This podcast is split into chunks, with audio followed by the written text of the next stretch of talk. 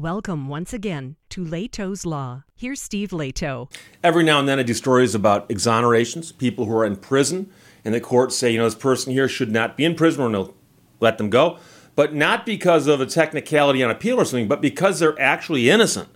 And actual innocence is one of the standards that is quite difficult to hit, but we hear about from time to time, where somebody's exhausted all of their legal appeals. And, and finally, the argument is look, I didn't do it and I can prove it. And now some of this happens where it couldn't have happened in court because people came forward later and so on.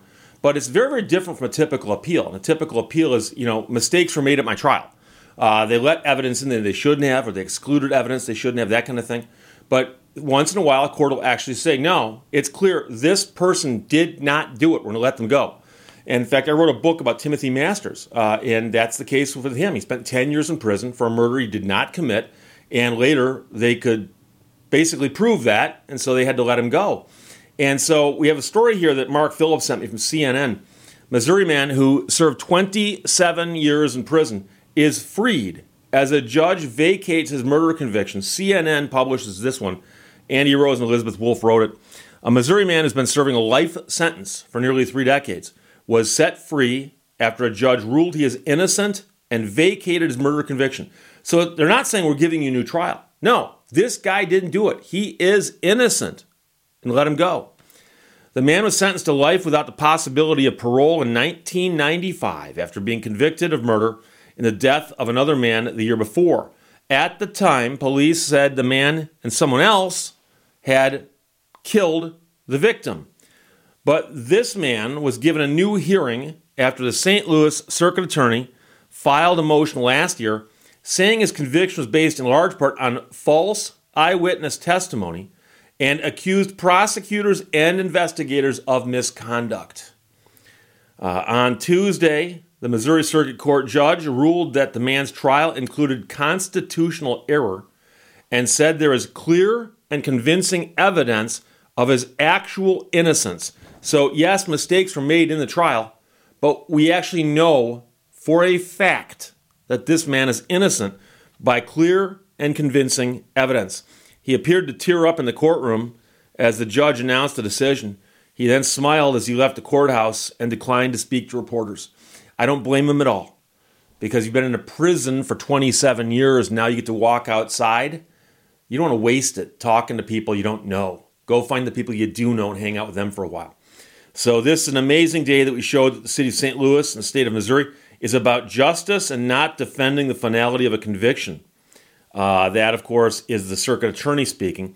And I've mentioned before that one of the problems that happens in our legal system is quite often prosecutors will dig in their heels and fight every single appeal, regardless of what's presented to them. And they act as if, well, it may not have been my case, but my predecessor won this case, and overturning it will make my office look bad. And that's not the job of the prosecutor. Prosecutor's job is not to get convictions of just everybody that comes into their office or crosses their desk. Okay? So if somebody's not guilty, they shouldn't be found guilty. The uh, attorney said that, I'm talking about the circuit attorney, asked the court to vacate the murder conviction after the only eyewitness at trial recanted. They had one eyewitness who later said, Yeah, I wasn't being truthful when I testified. So another man signed a sworn affidavit confessing to involvement in the murder. So they got a confession from somebody else, and the main eyewitness in this case recanted. During a five day court hearing held in December, the other man testified that he and someone else, who has since died, committed the crime over a drug dispute. So that man there was sentenced to life in a separate homicide, and this other man served less than six years for the murder, according to one of the attorneys for the man who's now been exonerated. On the night of the killing, the man who was exonerated had an alibi, and prosecutors did not present any physical evidence linking him to the crime. It says no physical evidence and one eyewitness. And the eyewitness has since recanted. Uh, prosecutors relied quite heavily on the single eyewitness who identified this man as one of the killers. During the new hearing, the lone eyewitness recanted his identification of the man who was exonerated as the one who committed the crime. The hearing also determined that prosecutors paid him $4,000 as witness compensation before the trial that was not disclosed to the defense attorneys. So you pay a witness $4,000 before he testifies favorably for you, and you don't disclose that to the defense. That is a serious problem. And just in case you're curious, because people will ask, if the man swore under oath the first time about something, and then he comes into court and swears under oath the second time to something else, you might go, if he's claiming to be a liar, why should we believe him now? Well, that's an interesting question. But of course, imagine what it takes for you to go into court and get on the stand and swear that, yes, I committed perjury and I put that man in jail for 27 years.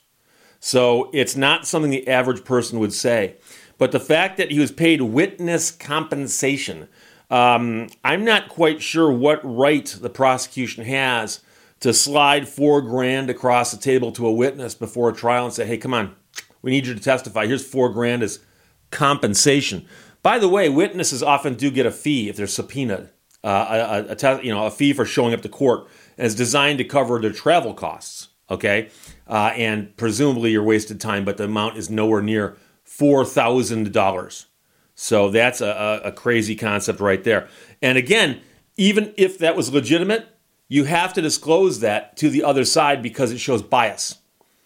On cross examination, when that man testifies and I get to stand up and cross examine him, I'm going to spend quite a bit of time on the $4,000 that the prosecution gave you in exchange for your testimony. They bought your testimony for $4,000. Okay. Meanwhile, the lead prosecutor in the original case told CNN a few years ago the witness may have been compensated out of fear for his life and we may have relocated him. But this was 25 years ago and I cannot tell you with certainty. Very sad. They tracked the guy down who did the prosecution 25 years ago. And he says that the witness may have been compensated and we may have relocated him, but I cannot tell you. And that's another question is how often did you pay witnesses? Of all the witnesses you paid, you never bothered to tell the defense? That seems kind of strange and inappropriate. Evidence presented in the most recent hearing showed that police interfered with the lone eyewitness's identification and that witness said during the most recent hearings that he felt pressured to pick someone out of a lineup. In other words, they put a lineup in front of you of actual people or the cards, the photographs on the table in front of you, and they go, Do you see the person here? And while you're looking at it, somebody reaches over and taps the one that you're supposed to see. Now, we don't know if that's what had happened, but it does say here he felt pressured to pick someone Meanwhile, the prosecutor of the original case in 2019 uh, said that the allegations of prosecutorial misconduct were outlandish and a one sided hatchet job. hey, dude, you're the one paying witnesses $4,000 and not telling the defense. And, and you're the one who is convicting somebody who didn't do it.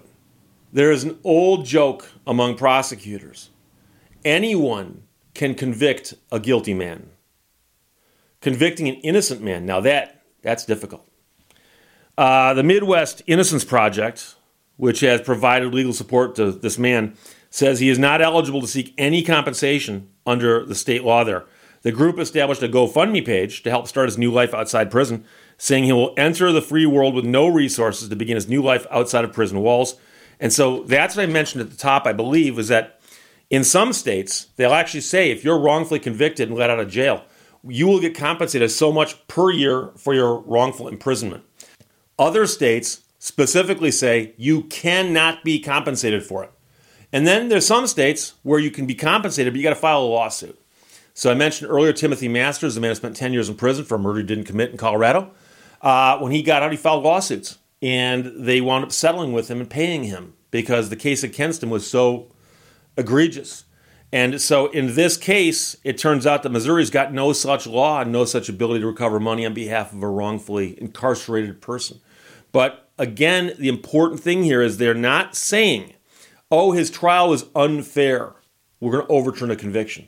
They're saying, no, there's clear and convincing evidence that he's innocent. And along with that, there was one eyewitness who has since recanted.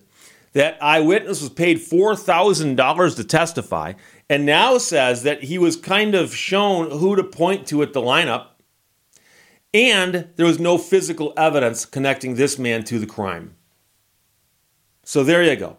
So it's a crazy story. And sadly, you know, this is not the last man we'll hear about in a situation like this or woman, because right now there are other people in prison. Now, don't get me wrong, of the thousands and thousands and thousands of people in prison across America, the number of these wrongfully incarcerated people is very small, as a fraction of that. But keep in mind, if it's one person, you can relate to it because what if it was you? So there you go. Mark Phillip, thanks for sending it. CNN ran it. Andy Rose and Elizabeth Wolf wrote it.